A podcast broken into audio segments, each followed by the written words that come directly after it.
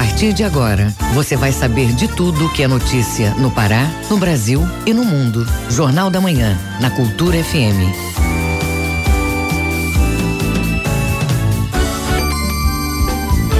Muito bom dia, pontualmente 7 horas na Grande Belém. Hoje, quarta-feira, 20 de novembro de 2019. Começa agora o Jornal da Manhã com as principais notícias do Pará, do Brasil e do mundo. Apresentação minha e de Brenda Freitas. Bom dia, Brenda. Bom dia, José Vieira. Bom dia, ouvintes ligados na Cultura FM no Portal Cultura. Participe do Jornal da Manhã pelo WhatsApp 984770937. Mande mensagem de áudio e informações do trânsito. Repetindo o WhatsApp 984770937. Os destaques desta edição. Campanha de vacinação contra o sarampo entra em nova etapa. Mais de mil hidrômetros foram extraviados este ano em Belém. Bancos enviam dados de clientes ao cadastro positivo. Defensoria Pública do Estado promove roda de conversa sobre assédio no ambiente de trabalho. Moradores do bairro do Jurunas recebem ação do programa Ter Paz e Companhia de Energia. Dia da Consciência Negra lembra a luta contra o preconceito racial. Festival de Cinema das Periferias inicia hoje em Belém. Tem também as notícias do esporte. Pará ganha do Acre e ainda tem chances no Brasileiro de Futsal. Paysandu pode ganhar hoje o seu terceiro título da Copa Verde. Tem decisão no Mangueirão. E ainda nesta edição. Governo do Estado anuncia concurso para a Polícia Militar no ano que vem. Santa Isabel do Pará recebe ação do Propaz. Governadores da Amazônia terão reunião com o ministro do Meio Ambiente em Brasília. Estas e outras notícias agora no Jornal da Manhã, 7 horas 1 minuto, 7 e 1. O Pará é notícia.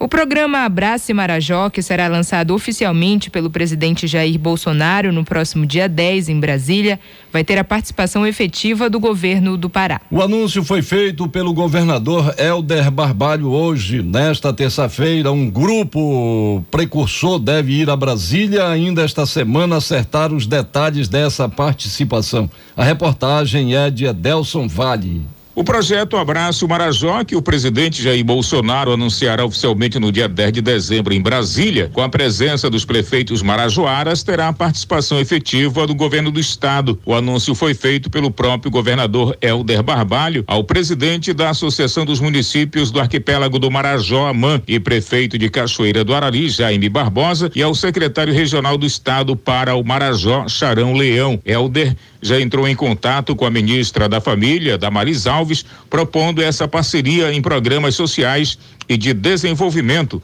como forma de gerar emprego e renda e melhorar a qualidade de vida do povo marajoara. Um grupo precursor irá a Brasília nesta semana alinhavar os acordos do projeto tratar parcerias entre os governos federal e estadual e atribuir o papel de cada órgão a fim de otimizar as ações e programas nos próximos anos. A ideia é conceder incentivos às indústrias de transformação para verticalizar a cadeia produtiva marajoara em diversos segmentos. De Soura, Delson Vale, Rede Cultura de Rádio. A ação do Ter Paz do governo do estado em Santa Isabel do Pará oferece atendimento à população local. Emissão de documentos e atendimento em saúde foram alguns dos serviços. A repórter Rayane Bulhões da Agência Pará tem os detalhes. Moradores de Caraparu, em Santa Isabel, região metropolitana de Belém, receberam ações integradas de cidadania da Fundação Para a Paz. A iniciativa aconteceu na paróquia de Nossa Senhora da Conceição e contou com a parceria da Secretaria de Assistência Social, Emprego e Renda, a CIASTE, além da Secretaria de Saúde do Estado, a CESPA, da Defensoria Pública do Estado e da Companhia de Habitação, a COAB. Entre os serviços, os moradores receberam orientação de saúde, dia de beleza e emissão de documentos de identidade e vias de certidões de nascimento, casamento e óbito.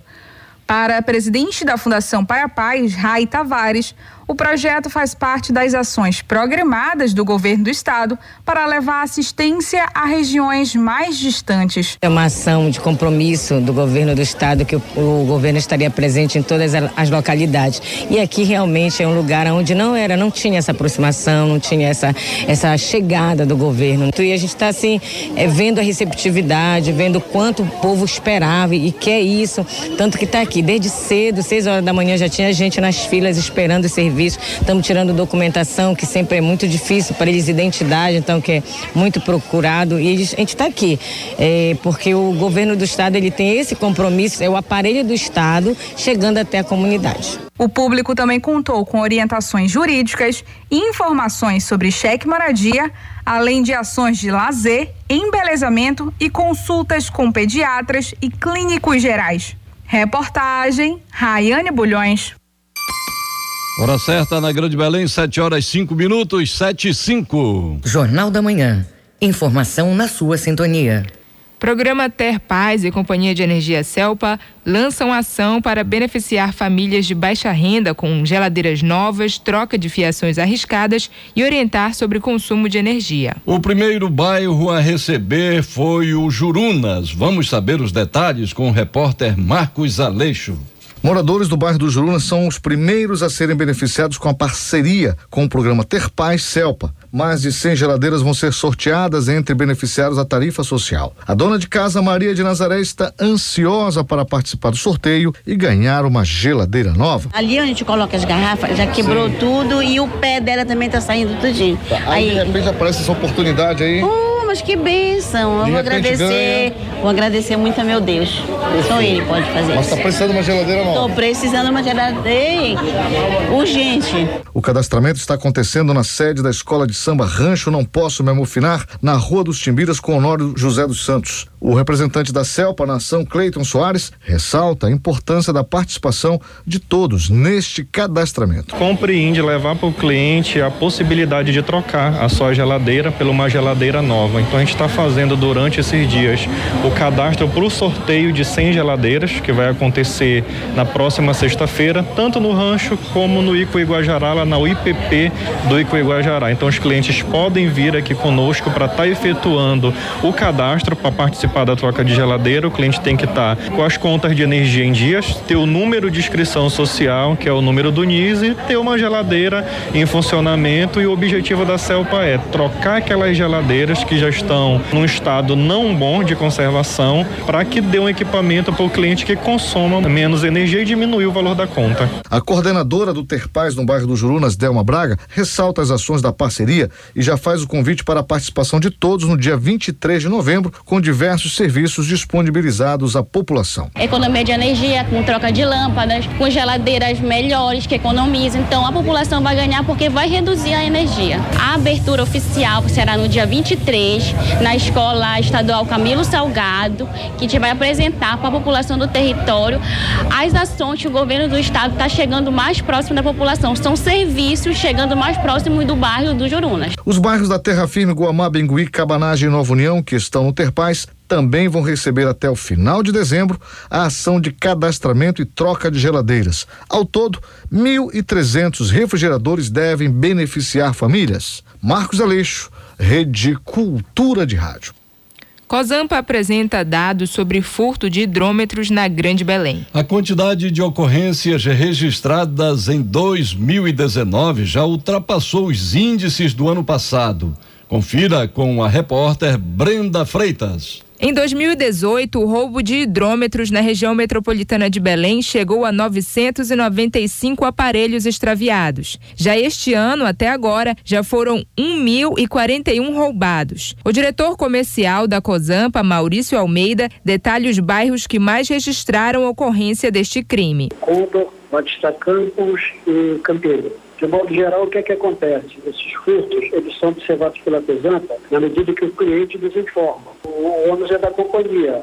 Mas o prejuízo é de abastecimento de água, porque a Pesampa tem 24 horas para poder recolocar o abastecimento normalizado para o cliente. quando durante esse período ele fica sem abastecimento da água. O hidrômetro furtado causa falta de água que atinge toda a vizinhança. E o reparo pode custar quase 300 reais por aparelho aos cofres públicos. Por ser patrimônio do governo, o ato é considerado furto qualificado, explica o delegado da Divisão de Investigações e Operações Especiais, Neivaldo Silva. O furto é um crime contra o patrimônio, né? Onde há subtração de coisa alheia móvel e prevê uma pena de um a quatro anos quando simples. Entretanto, tem algumas situações que qualificam o crime. Aí esse que já aumenta, vai para oito anos. Os autores desse crime eles visam o patrimônio alheio. É muito simples, você tem que se dirigir à seccional onde o bairro aconteceu o fato ou qualquer delegacia mais próxima da onde você foi vitimado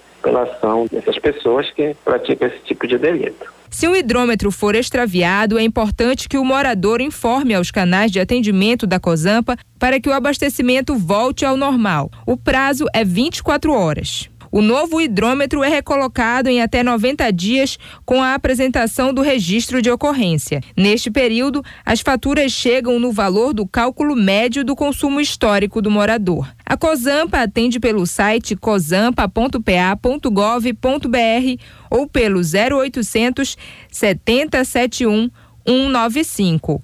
Brenda Freitas, Rede Cultura de Rádio. Hora certa em Belém, 7 horas 10 minutos, 7 e 10. Segurança Pública. Governador Helder Barbalho anuncia novo concurso para a área de segurança pública para o ano que vem. O processo de licitação já começa em janeiro e os novos policiais devem ser chamados ainda no primeiro semestre de 2020. A repórter Rayane Bulhões, da Agência Pará, tem os detalhes. O governo do Pará abriu nesta segunda-feira, dia 18 de novembro, os editais de licitação para a contratação das realizadoras dos concursos públicos da Polícia Civil e Polícia Militar. Os certames estão programados para 2020. Ao todo, somente para a Polícia Civil foram destinadas 1.495 vagas para os cargos de delegado, escrivão, investigador e papiloscopista. Já para a Polícia Militar, são 2.469 vagas, o que, segundo o governador Helder Barbalho, as novas vagas cumprem 35% do compromisso de governo previsto para os quatro anos de mandato. Lembrem que o nosso compromisso são 7 mil vagas durante todo o governo.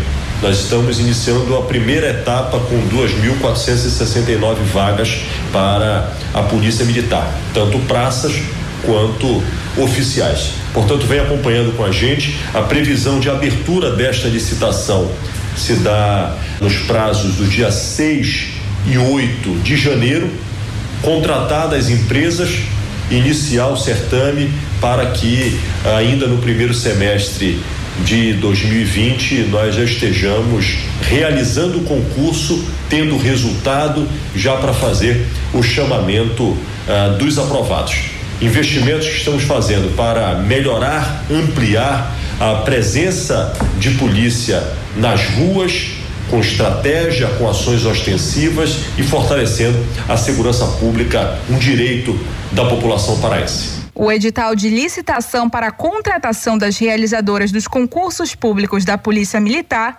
deve sair ainda nesta quarta-feira, dia 20 de novembro. Reportagem Raiane Bulhões. Em Belém agora, 7 horas 13 minutos, 7 e 13. O trânsito na cidade. Vamos saber como está o trânsito na Grande Belém na manhã desta quarta-feira. As informações com o repórter João Paulo Seabra. Bom dia, João. Olá, bom dia, José Vieira, Brenda Freitas e para todos os ouvintes do Jornal da Manhã. Começamos falando do bairro da Marambaia, pois na Avenida Dalva tem um trânsito intenso desde a frente da escola Cornélio de Barros até a Avenida Pedro Álvares Cabral.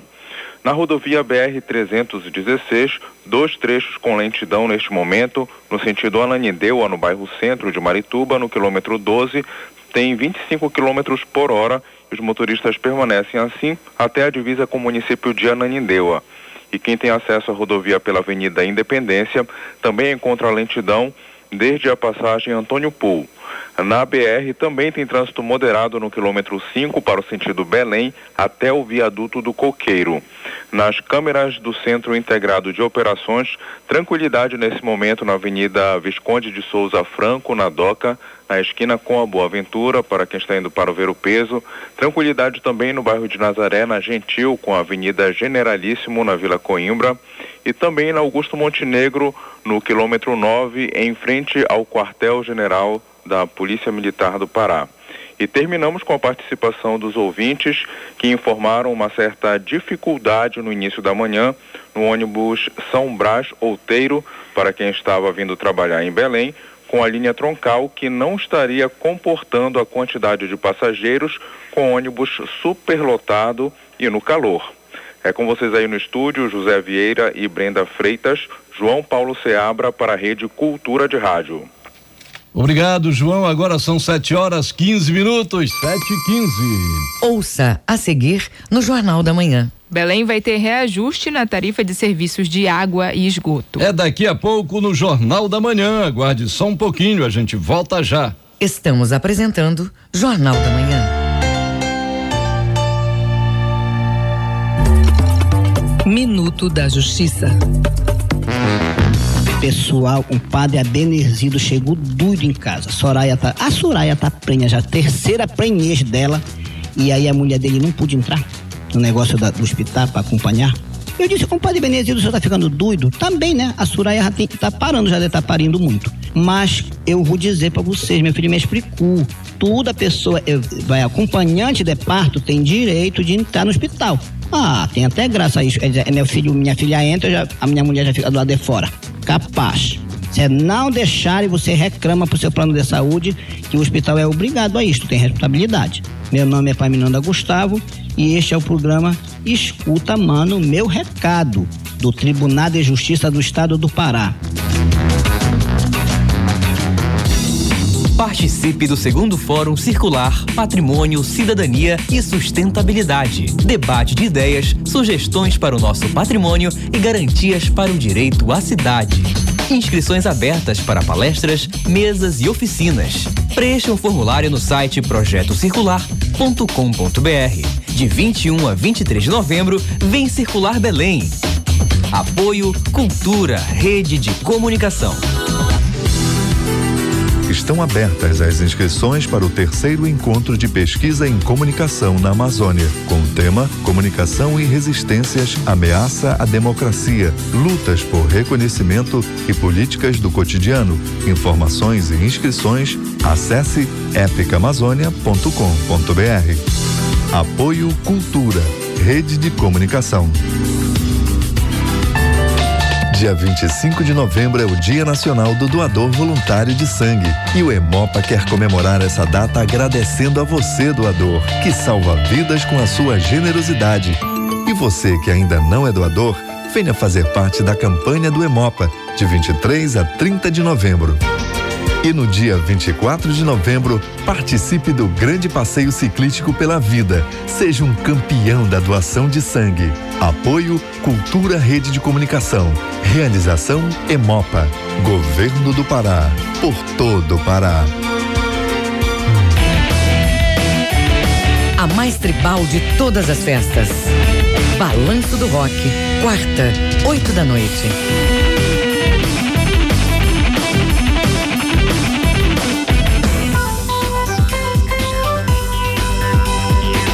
Voltamos a apresentar Jornal da Manhã.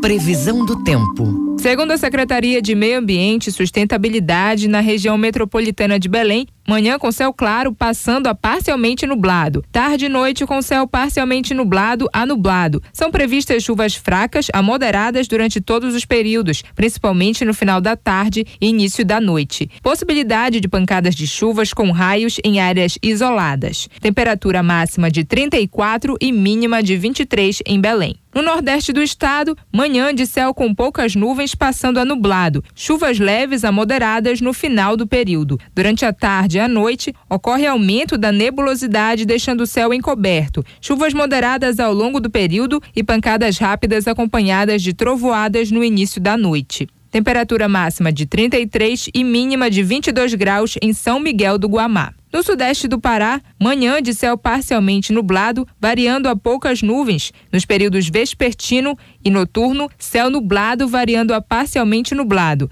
Chuvas moderadas durante todos os períodos e eventos de pancadas de chuvas rápidas acompanhadas de trovoadas em áreas isoladas. Temperatura máxima de 32 e mínima de 24 graus em Conceição do Araguaia. Confira a hora certa na Grande Belém, 7 horas 19 minutos, 7 e 19. Jornal da Manhã. Você é o primeiro a saber. Belém vai ter reajuste na tarifa de serviços de água e esgoto. O impacto deve chegar às contas do consumidor nas próximas semanas. A metodologia do cálculo da nova tarifa priorizou valores de investimentos, entre outros fatores. Vamos ouvir os detalhes com o repórter Marcos Aleixo. Os serviços de abastecimento de água e esgoto sanitário de Belém tiveram um reajuste aprovado de 18%, o que deve ser repassado para as contas do consumidor daqui a 30 dias. E foi decidido através do Conselho Superior de Administração da Agência Reguladora de Água e Esgoto de Belém, AMAI. A dona de casa, Maria de Nazaré, reclamou do reajuste e acha que deveria ter um equilíbrio entre o serviço e o preço a pagar. De forma justa. Se aquela casa ali tem máquina de lavar, tem isso, tem aquilo aquilo, e são de dois andares, tudo bem. Mas vá ver a casa que eu moro ali alugada, pago 500 de aluguel e eu pago 60. Segundo o diretor-presidente da Agência Reguladora de Água e Esgoto de Belém, Antônio Noronha, o valor reajustado é apenas reposição de perdas financeiras que deve manter o equilíbrio entre o serviço e o custo da tarifa de água. O Conselho levou em consideração não somente a capacidade financeira do contrato, da prestação de serviço, mas também a modicidade tarifária, que é a capacidade é, de pagamento do usuário pela prestação de serviço. E é importante frisar que o aumento puro e simples da tarifa não implicará em melhoria da qualidade da prestação de serviço por si só. É preciso que a COSAMPA faça investimentos na melhoria da gestão dos serviços, tais como diminuição do índice de perdas físicas, aumento da eficiência da arrecadação, implantação de tecnologias mais modernas e eficientes na operação dos mesmos e aí por diante. O reajuste na tarifa foi definido em sessão ordinária com os membros do Conselho de Administração da agência reguladora AMAI e organizações não governamentais. O presidente da AMAI, Antônio Noronha, orienta a população para a economia e o equilíbrio no consumo, evitando desperdício e desvio no fornecimento. Apesar de nós vivermos numa bacia hidrográfica com volume de água muito grande, a sua qualidade não é favorável o que requer necessidade de tratamento e também distribuição dela ao longo da cidade. Isso tem um custo, né, um custo alto. Então o cidadão tem que ter consciência que ele tem que usar com racionalidade, evitando desperdício, não haver ligação eh, indevidas quando não é possível já fazer ligações, porque cada ligação, né, chamado entre parênteses furto de água, ele vai tirar uma água que vai impactar negativamente toda uma área. A nova tarifa vai ser cobrada após 30 dias da data de publicação no Diário Oficial do município. Marcos Aleixo, Rede Cultura de Rádio. Defensoria Pública do Estado, por meio do Núcleo de Atendimento Especializado à Mulher, realiza a programação voltada para combater o assédio no ambiente de trabalho. A campanha discute temas como fim da violência e garantia dos direitos da mulher. Os eventos vão até o mês de dezembro. O repórter Marcelo Alencar tem as informações. A roda de conversa sobre as dificuldades de ser mulher no ambiente de trabalho é alusiva à campanha Ativismo pelo Fim da Violência contra a Mulher, como explica a coordenadora do Núcleo de Atendimento Especializado da Defensoria Pública, Rossana Parente. Dirigida ao público interno para que a gente trabalhasse, compartilhasse as dificuldades no, no ambiente de trabalho, que foi muito positivo. Iniciamos com uma palestra da doutora Dai Daiane, defensora do núcleo, que veio mostrar os dados de violência, as diferenças em relação de gênero e posteriormente fizemos as reflexões sobre o tema, é, partilhando, conversando, ouvindo.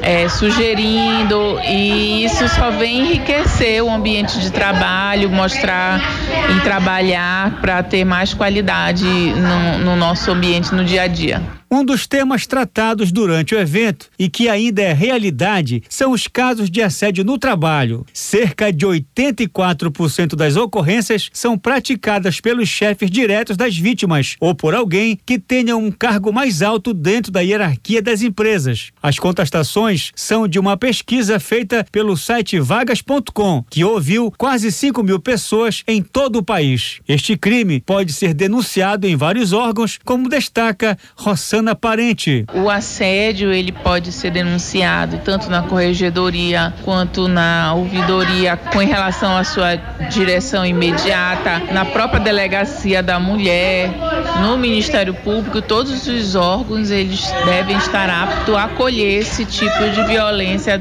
especialmente se for no âmbito do trabalho. A programação acontece durante o mês de novembro com palestras, debates, rodas de conversas, atividades para incentivar o conhecimento e prevenção no combate à violência contra a mulher. De acordo com a defensora Daiane Lima dos Santos, é preciso compreender a relação das mulheres no mercado de trabalho. Nós precisamos também compreender as relações porque nós mulheres passamos no mercado de trabalho. Essas desigualdades, por exemplo, as mulheres ganham 30% menos que os homens, ocupam somente 38 cargos de chefia. Nós não conseguimos ascender por uma série de fatores, pela acumulação do trabalho público-privado, pela dificuldade. Nós temos que ser duas vezes melhores que os homens para ocupar os mesmos cargos. Isso é um grande trabalho. Tem um custo social. A programação de hoje conta com roda de conversa sobre masculinidade saudável a partir das nove da manhã. Marcelo Alencar, Rede Cultura de Rádio. Em Belém agora, 7 horas 25 minutos, 7 e 25 Educação. O INEP, instituto que aplica as provas do Enem, anulou uma questão da prova de ciências humanas, que tinha sido usada no concurso do ano passado. Mas o instituto tranquiliza os candidatos, dizendo que ninguém vai perder pontos por causa disso. A reportagem é de Fabiana Peles, da Rádio Nacional, em Brasília. Atenção estudante que fez a prova do Enem 2019. O Instituto Nacional de Estudos e Pesquisas Educacionais Anísio Teixeira, o INEP, anulou uma questão da prova de Ciências Humanas e suas tecnologias. O Instituto identificou que o item já havia sido usado na prova de ledores do Enem de 2018. O chamado caderno ledor é preparado para aplicadores que leem as provas para os participantes que, por algum motivo, pedem esse auxílio como recurso de acessibilidade. O item anulado falava sobre a fome e pedia para que o candidato demonstrasse por que o problema alimentar está associado a uma dimensão política. No caderno azul era a questão 90, no caderno amarelo a 78, no caderno branco 66 e no caderno rosa 72. No Enem, não há um valor fixo para cada questão. A pontuação varia conforme o percentual de acertos e erros naquele item entre os participantes e também de acordo com o desempenho de cada estudante na prova. A correção segue a chamada Teoria da Resposta ao Item, TRI. E por isso, segundo o INEP, a anulação de um item não compromete o processo para estimar a nota dos participantes. Da Rádio Nacional em Brasília, Fabiana Peles. Em Belém agora são 7 horas 27 minutos, 7 e 27 O mundo é notícia. Fique agora com as principais notícias do mundo no Giro Internacional com Fabrício Rocha. Segundo a agência Reuters, os bolivianos começaram a sentir as consequências das semanas de protestos no país. Os bloqueios dos apoiadores do ex-presidente Evo Morales em rotas de transportes importantes estão aprofundando a falta de combustíveis e deixando os mercados desabastecidos de produtos básicos. Em La Paz, a sede do governo, as ruas estão tranquilas porque as pessoas estão economizando gasolina e a procura de alimentos básicos produz muitas filas. Pessoas formaram uma grande fila com galões de gasolina perto da usina de combustível interditada de Sencata, na vizinha El Alto, nesta terça-feira.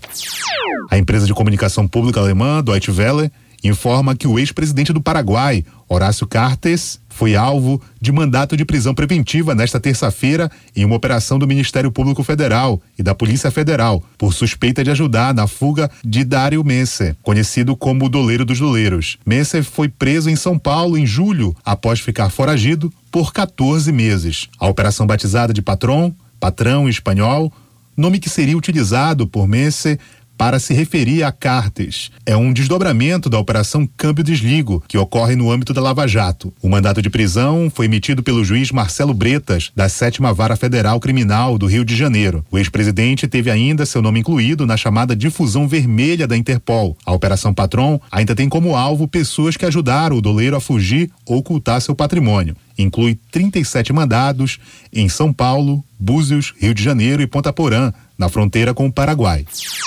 O jornal El País anunciou que promotores suecos decidiram nesta terça-feira encerrar as investigações sobre acusações de estupro contra o fundador do portal Wikileaks, Julia Assange, atualmente preso nos Estados Unidos, atualmente preso no Reino Unido. O ativista de 48 anos também luta contra uma possível extradição para os Estados Unidos onde é acusado de publicar documentos confidenciais militares e diplomáticos através do Wikileaks. A promotora sueca Eva Marie Persson disse que os depoimentos da suposta vítima eram coerentes, extensos e detalhados, e que as provas de acusação no processo iniciado em 2010 eram confiáveis, mas que após quase uma década, as evidências foram enfraquecidas consideravelmente devido ao longo período de tempo que se passou desde o ocorrido. Assange está preso por violar sua liberdade condicional no Reino Unido, após se refugiar na Embaixada do Equador, em Londres. A extradição para os Estados Unidos será avaliada em uma audiência marcada para fevereiro.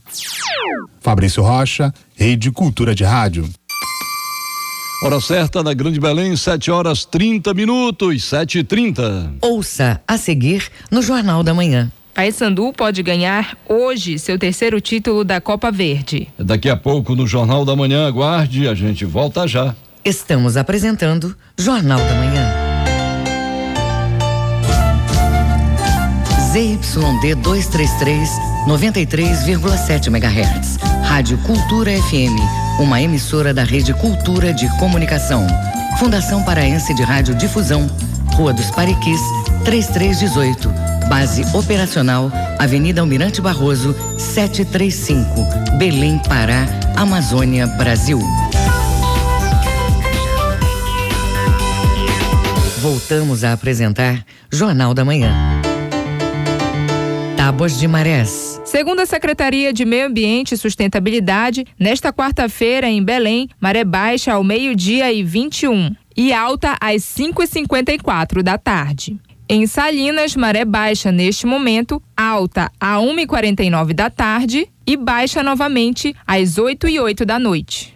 Em Mosqueiro, maré baixa às 11h43 da manhã, alta às 5h28 da tarde e baixa novamente às 11h26 da noite. Hora certa na Grande Belém, 7 horas 31 minutos, 7 e 31 Esporte. É hora do esporte no Jornal da Manhã. Papão da Curuzu pode ganhar hoje o terceiro título da Copa Verde. A decisão acontece no Mangueirão. Pará ganha do Acre e ainda tem chance no Brasileiro de Futsal. Estas e outras notícias com Manuel Alves. O Pará venceu ontem pelo Campeonato Brasileiro de Seleções de Futsal Sub-15, que está sendo disputada em Cuiabá, no Mato Grosso. Pará 2, Acre 1. Um. Como a seleção paraense tinha perdido na estreia para Minas Gerais, vai precisar vencer hoje para seguir para a fase semifinal. O jogo do Pará hoje será contra o Maranhão, às quatro horas da tarde. Esse grupo do Pará que é formado pelo Acre, Pará, Maranhão e Minas Gerais. Atletas de um projeto social de Ananindeua vão representar o Pará no Campeonato Mundial de Kung Fu. Bruno Barbosa. 14 atletas do Instituto Renan Felizardo de Artes Marciais Projeto Social de Ananindeua vão essa semana para São Paulo, onde participam da 17ª Cup Internacional Brasil of Kung Fu. O evento é o mundial da modalidade. Acontece de 23 a 24 na cidade de Americana, com a organização da Liga Nacional de Kung Fu e a Liga Paulista de Kung Fu. Para a competição, os atletas contam com o apoio da Secretaria de Estado de Esporte e Lazer, CEL. O evento reúne competidores de vários países, como Argentina, Chile e China, que é o berço do Kung Fu. No Cup Internacional Brasil of Kung Fu, os atletas paraenses com com idade entre 9 e 56 anos competem nas categorias Sanda, Ucho e Taixichuan. Na última participação do grupo naquele estado, em agosto, os seis atletas que foram competir no Campeonato Brasileiro de Kung Fu em Vinhedo retornaram a Pará com 12 medalhas. Para este evento, a equipe também recebeu apoio da CEL. Bruno Barbosa, Rede Cultura de Rádio. No futebol profissional, rodada decisiva hoje pelo Campeonato Paraense da segunda divisão, a famosa Segundinha. São os jogos da volta pelas semifinais. Em Uteiro, o Carajás vai receber o Parauapebas às três e quinze da tarde o Parauapebas que ganhou em casa por 2 a 0 e por isso joga pelo empate hoje. Joelson Nazareno Cardoso vai apitar Carajás e Parauapebas. No estádio Parque do Bacurau, em Cametá, o Cametá joga também às 3 e 15 da tarde contra o Itupiranga. Primeiro jogo 2 a 0 para o Itupiranga, que também vai jogar pelo empate hoje. Essa partida será dirigida pelo árbitro Gustavo Ramos Melo. Lembrando que os dois que passarem desses confrontos garantem vaga na elite do futebol paraense para 2020. E a bola vai rolar hoje para a grande final da Copa Verde às 9 horas da noite no Estádio Mangueirão, com transmissão pela TV Cultura do Pará. No Cuiabá, segredo total do time que vai entrar jogando hoje. Ontem, a equipe treinada pelo técnico Marcelo Chamusca fez um trabalho de reconhecimento no gramado do estádio Mangueirão. E Léo, que foi expulso contra o Paysandu no jogo de ida, deve ser substituído pelo Jonas de Cuiabá precisa vencer hoje pelo menos por um gol de diferença para levar a decisão para os pênaltis. No Paysandu também nada sobre a escalação do time. O técnico Hélio dos Anjos promete divulgar a equipe somente nos vestiários do estádio Mangueirão. O Paysandu, que está invicto a 24 jogos e joga pelo empate hoje para ser tricampeão da Copa Verde.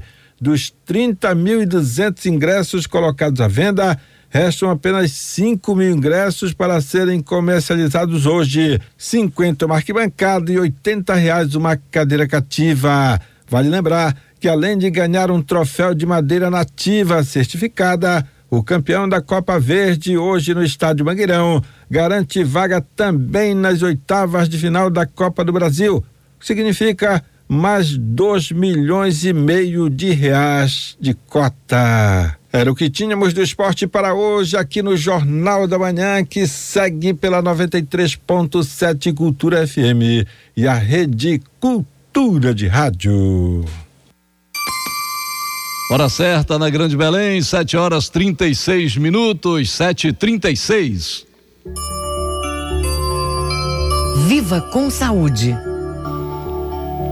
A campanha nacional de vacinação contra o sarampo começou no dia 27 de setembro e até o momento apenas 8% dos jovens entre 20 e 29 anos de idade tomaram a vacina. E é justamente esse público que está no foco da nova etapa da campanha que começou nesta semana. Os detalhes na reportagem de João Paulo Seabra. A estudante Juliana Mendonça, de 22 anos, procurou a unidade de saúde no bairro de Fátima, na capital, para tomar a vacina contra o sarampo. Na verdade, é a segunda dose já que eu vou tomar, para fechar. A jovem é um exemplo de cuidado com a saúde, mas nem todos da mesma idade estão preocupados. O balanço divulgado pela Secretaria de Estado de Saúde, SESPA, mostra que apenas 8% das pessoas de 20 a 29 anos no Pará se vacinaram.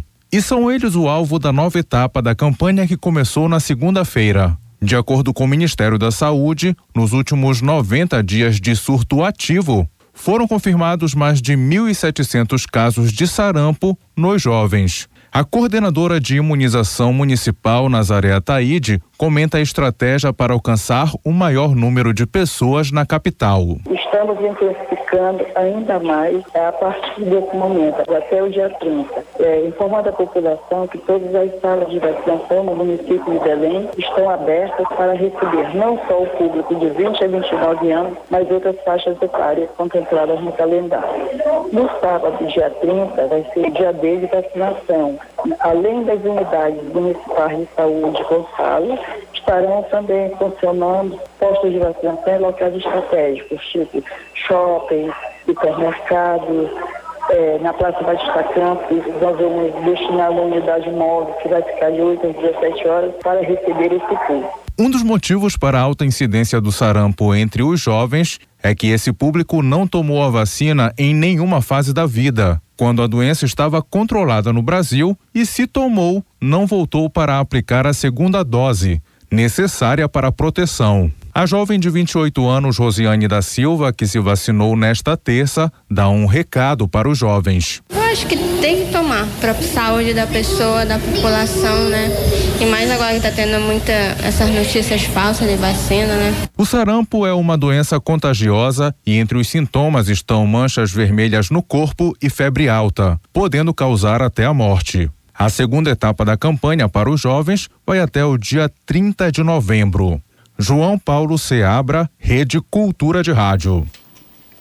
E no Cultura de Saúde desta quarta-feira nós vamos falar sobre a especialidade farmácia homeopática e quais os seus benefícios para o organismo humano. E amanhã é o Dia Nacional da Homeopatia, data em que se comemora a instauração da especialidade no Brasil. O repórter Roberto Apolo traz as informações. A homeopatia é um tipo de terapia de tratamento liberada pela Organização Mundial da Saúde, OMS, como uma medicina alternativa e complementar para o tratamento de quase todos os tipos de doenças físicas e psicológicas. A professora de farmácia da UFPA, Russane Costa, dá mais detalhes sobre esta prática. Tratamento homeopático ele é feito através do princípio da lei do semelhante. Esse é o princípio que rege a homeopatia. O mesmo medicamento que é utilizado para tratar a doença na época do Hahnemann, né, que foi conhecido como o pai da homeopatia, eles utilizavam a mesma matéria-prima que induzia, induzia os sinais e sintomas provenientes da doença, eles utilizaram como matéria-prima para executar o medicamento, para produzir o medicamento homeopático. Então, por aí ele surgiu essa, essa teoria de que é, é dado pela cura dos semelhantes. O semelhante cura o semelhante. Isso acontece por meio de um estímulo do organismo frente àquela patologia. Então, é estimulado pelo medicamento para que então o próprio organismo consiga ter o efeito consiga reagir contra determinada doença. A prática homeopática atua em diversas situações clínicas, como em doenças crônicas não transmissíveis, doenças respiratórias, alérgicas e transtornos psicossomáticos. O diferencial é que esses medicamentos estimulam o próprio corpo a combater os sintomas nas menores doses possíveis. A funcionária pública Fernanda Freitas costuma fazer o uso desses medicamentos. Ela aponta os seus principais benefícios benefícios? Nós fazemos, na minha casa, né, eu e minha família, fazemos o uso medicamentos homeopáticos, principalmente por causa dos impactos dele na nossa saúde é, em relação aos medicamentos alopáticos. Nós usamos de forma orientada pelo médico, fazemos as consultas médicas, usamos de acordo com o orientado, mas pelo, pelo fato de ser um medicamento mais saudável, que não agride a, o corpo, a saúde, e tem a, a questão da filosofia de, vamos dizer assim, mais personalizado, né? Feito um remédio especificamente para aquele, para aquela pessoa, para aquilo que ela está sentindo especificamente. Para isso que dessa forma assim que nós usamos. Esta terapia tem uma atenção especial porque oferece um tratamento mais saudável. Desde 2006, ela compõe o grupo de terapias alternativas do SUS. É por esse motivo que o Conselho Federal de Farmácia, em parceria com o Ministério da Educação, incentiva os profissionais a se especializarem nesta nesta área. Para saber a disponibilidade deste tratamento em sua cidade, procure a Secretaria de Saúde do seu município. O Cultura de Saúde volta na próxima semana com mais dicas para você viver melhor. Roberto Apolo, Rede Cultura de Rádio. Em Belém agora 7 horas 43 minutos, 7 e 43 Os números da economia mais de 100 instituições financeiras começaram a compartilhar informações de pagamento dos consumidores com o cadastro positivo. Este banco de dados é gerido pelo Serviço de Proteção ao Crédito, SPC, e vai servir como referência entre empresas e o consumidor. Os detalhes você ouve com a repórter Tamires Nicolau. Todos os brasileiros que possuem operações de crédito e contas de consumo passam a fazer parte de forma automática do banco de dados sem necessidade de inscrição. O cadastro positivo garante que as informações dos consumidores sejam utilizadas exclusivamente para fins de análise de crédito. O vice-presidente do Conselho Regional de Economia do Pará e Amapá, Marcos Holanda, explica as vantagens do cadastro positivo. Você é aquela pessoa que paga em dia suas contas, paga antes do vencimento, tem um histórico positivo, você terá juros menores na hora de contratação de crédito. Pelo teu histórico de bom pagador, você acessará linhas de crédito com juros menores e maiores facilidades, parcelamentos sem juros, mais a longo prazo, ao inverso de quem tem o nome negativado, tá? No SPC Serasa, no SCR do Banco Central, negativa e faz com que você não consiga abrir crédito em lugar nenhum. Empresas de telefonia, prestadoras de serviços como água, luz e gás e o setor varejista também vão compartilhar informações dos clientes. O diretor do Procon, Adilson Neves, comenta que a inclusão dos dados sem autorização fere o Código de Defesa do Consumidor. O consumidor ele entra automaticamente no cadastro, sem que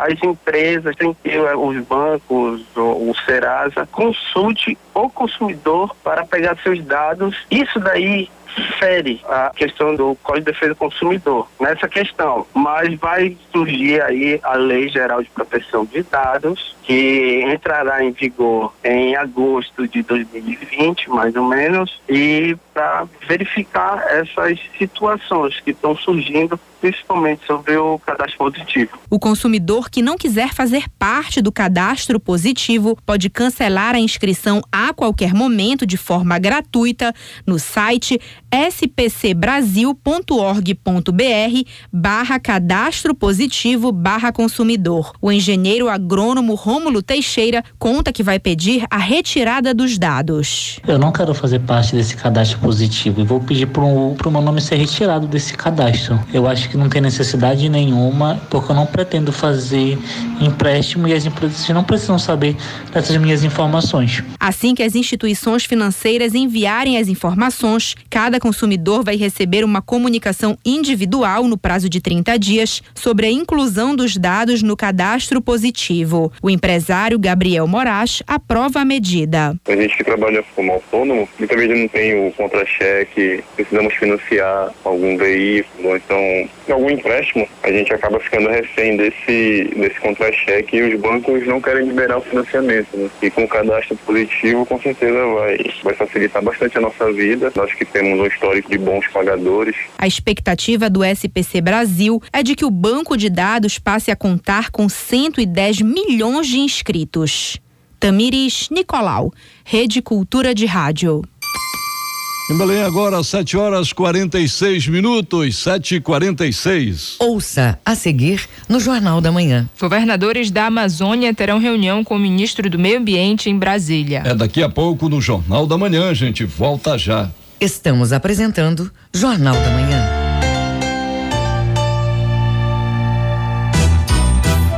Cultura FM 93,7. Aqui você ouve música, esporte, informação e notícias. Aqui você ouve tudo que toca você. Os confrontos que vão apontar os melhores do futebol pelada do Pará. Acompanhe o Campeonato Paraense de Futebol Pelada 2019 na TV Cultura. Apoio Vral, o energético do Ronaldinho. Sabe quando você só pensa em pisar na areia, tomar uma água de coco e relaxar? Isso tá pedindo férias. E férias tá pedindo Azul. Com Azul você voa para mais de 100 destinos no Brasil e no mundo com a melhor experiência possível. Snacks à vontade, TV Sky ao vivo e todo o conforto do espaço azul. Férias? Tá pedindo Azul. Reserve já sua passagem no voeazul.com.br. Ligue para 4003 1118 ou consulte o seu agente de viagens. Azul, onde os sonhos voam. Cultura Instrumental, quinta, oito da noite, na Cultura FM.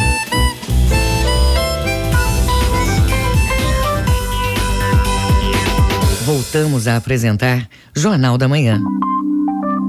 Previsão do tempo. Segundo a Secretaria de Meio Ambiente e Sustentabilidade, no sudoeste do Pará, manhã com céu nublado variando a parcialmente nublado. Chuvas fracas a moderadas durante o final da manhã. Para a tarde, céu com poucas nuvens passando a nublado. Chuvas moderadas em áreas isoladas no final do período. No período noturno, céu nublado com chuvas moderadas em grande parte da região. Pancadas de chuvas e trovoadas em áreas isoladas durante a noite. Temperatura máxima de 32 e mínima de 20 21 graus em Medicilândia. No Baixo Amazonas e Calha Norte, durante a manhã, céu parcialmente nublado, passando a nublado. Tarde e noite de céu nublado. Os eventos de chuvas moderadas ocorrem durante todo o dia, sendo mais intensos pancadas com trovoadas na transição da manhã com a tarde. Temperatura máxima de 32 e mínima de 23 graus em Curuá. No Marajó, amanhã de céu parcialmente nublado, passando a nublado com pancadas de chuvas rápidas acompanhadas de trovoadas no final do período. Durante a tarde, céu nublado com eventos de chuvas moderadas em grande parte da região. Já para a noite, céu parcialmente nublado, passando a poucas nuvens.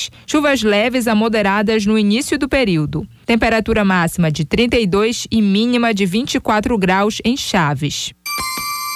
Hora certa na Grande Belém, 7 horas 49 minutos, 7 e 49 Política. Governadores de toda a Amazônia vão se reunir com o ministro do Meio Ambiente, Ricardo Salles, ainda hoje em Brasília. Eles devem discutir os dados do levantamento do INPE, Instituto Nacional de Pesquisas Espaciais, sobre o desmatamento na região. A reportagem é de Sayonara Moreno, da Rádio Nacional em Brasília.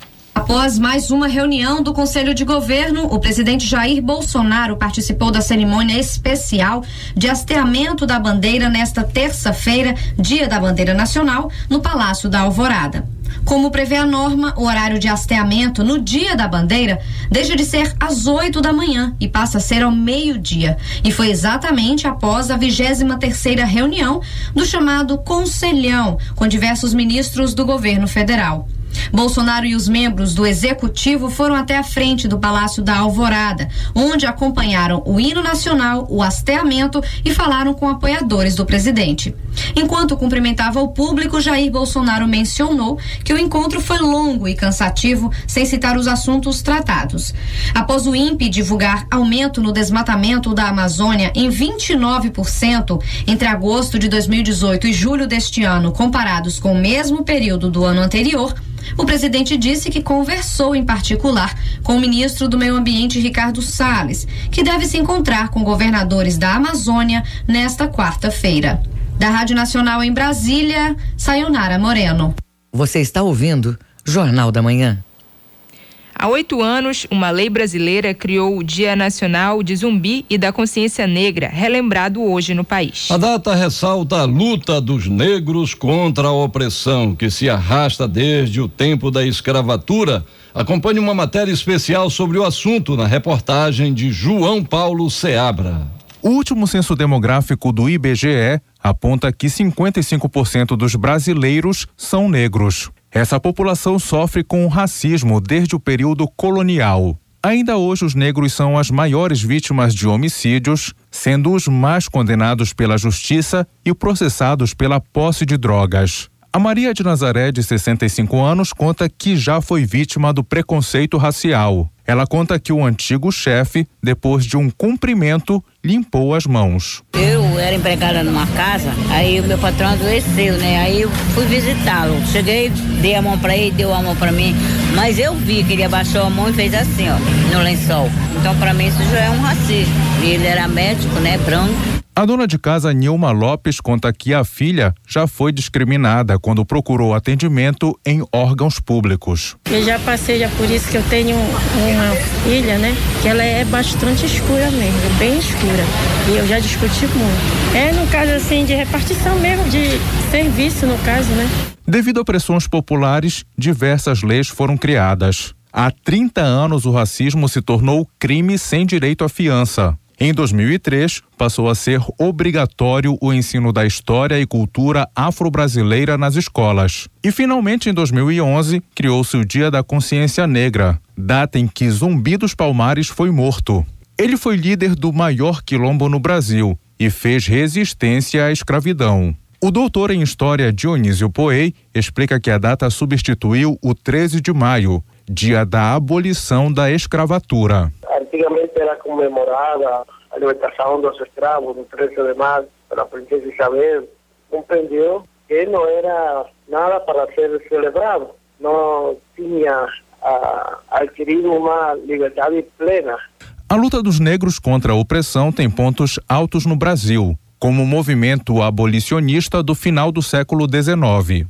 Hoje são os movimentos sociais e representantes na política que levam à frente o combate à desigualdade racial. Darla Farias é da Rede de Mulheres Negras e afirma que somente a reeducação pode mudar esse cenário. Nós temos no país uma cultura em que é racista, em que tudo que é ligado aos estereótipos racistas são culturas que sustentam a nossa sociedade, né? A cultura da mulata, a cultura do negão malandro, né? A cultura do menino preto que é ladrão. Então essas culturas elas têm que ser derrubadas através da reeducação. Não só uma reeducação escolar, mas é uma reeducação social. A punição ela é algo que apenas causa temor né, nas pessoas, mas não é isso que a gente quer. João Paulo Seabra, Rede Cultura de Rádio. Em Belém agora são 7 horas e 54 minutos, 7 e 55 agora. Agenda Cultural. Primeira edição do Festival de Cinema das Periferias traz ao público trabalhos que incentivam a participação do público das comunidades da capital. O evento começa hoje na Terra Firme e vai passar por diversos pontos de Belém com exibições gratuitas o repórter Marcelo Alencar tem os detalhes. Segundo dados da Agência Nacional do Cinema, Ancine, em 2016, mais de 97% dos filmes de longa-metragem foram dirigidos por pessoas brancas e apenas 2% das obras contavam com a direção de homens negros e nenhuma mulher negra dirigiu ou roteirizou algum trabalho. Situação que inquieta a atriz Joyce Cursino. A nível nacional, levando em conta conta a maior parte do cinema no Brasil hoje em dia ele é comandado por homens brancos, em segundo lugar, uma porcentagem bem menor vem as mulheres brancas, em terceiro lugar, homens negros e zero, zero por cento de representatividade de mulheres negras no roteiro e na direção, uma pesquisa eh, de um estudo feito em 2016 que mostra essa realidade. Então a gente tem um cinema branco, masculino, que conta as nossas histórias. E a proposta que o festival traz é que as pessoas pessoas passem a contar suas próprias histórias, as pessoas passem a protagonizar suas próprias histórias e que elas comecem a ter conhecimento e acesso aos editais nacionais, à forma de produção, para que elas consigam também entrar nesse mercado e se remunerar pelo trabalho que já fazem nas comunidades. Para mudar este quadro, começa hoje o primeiro Festival de Cinema das Periferias. De acordo com Joyce Cursino, a ideia é provocar o debate sobre este modelo de produção e discutir políticas públicas voltadas ao setor. Público-alvo do festival são realizadores independentes tá, das periferias, estudantes de escola pública e também queremos chamar a atenção do poder público para que ele desenvolva, né, comece a observar a nossa potência artística e narrativa. O evento, que é promovido pela Negritar Filmes e Central Única das Favelas de Belém, também vai levar o cinema para as comunidades carentes como informa Ariela Mutiziuki, uma das coordenadoras do festival. O festival Telas de Movimento, ele está sendo realizado pela Negritar Filmes e Produções, pelo CRIA, que é o coletivo de produtores audiovisuais independentes daqui da Amazônia, e pela CUFA, que é a Central Única de Favela em Belém, e com o apoio da Secult, né, Secretaria de, de Cultura do Estado do Pará, e de produtoras, que é a Melé, a Treme Filmes, a Amazon Filmes, o Emanas, Anacuia e Assim Produções. As exibições vão ocorrer nos bairros da Terra Firme, Guamá, Jurunas, Cabanagem, além do distrito de Coraci e na Ilha do Combu. A abertura é hoje com a mostra Negra Toró nas telas, na Praça Olavo Bilac, no bairro da Terra Firme, às 8 da noite. Marcelo Alencar, Rede Cultura de Rádio. Hora certa na Grande Belém, 7 horas e 58 minutos, 7 e 58 Termina aqui o Jornal da Manhã desta quarta-feira, 20 de novembro de 2019. A apresentação de Brenda Freitas. E José Vieira. Daqui a pouco tem Conexão Cultura, primeira edição com a Dil Bahia. O programa desta quarta vai falar sobre fake news, como combater as notícias falsas. Vai destacar também o trabalho da ONG Olivia, que agora presta atendimento psicológico gratuito à população a população LGBTI. No bate-papo musical, as rappers Nick Dias e Ruth Clark, em uma homenagem ao Dia da Consciência Negra. Não perca às 8 horas depois do Jornal da Manhã. E se você perdeu essa ou outras edições do Jornal da Manhã, é só acessar a conta no Jornalismo Cultura no castbox.fm. Uma excelente quarta para você e até amanhã. Fique agora com Conexão Cultura com a Dil Bahia. Um bom dia para você. O Jornal da Manhã é uma realização da Central Cultura de Jornalismo.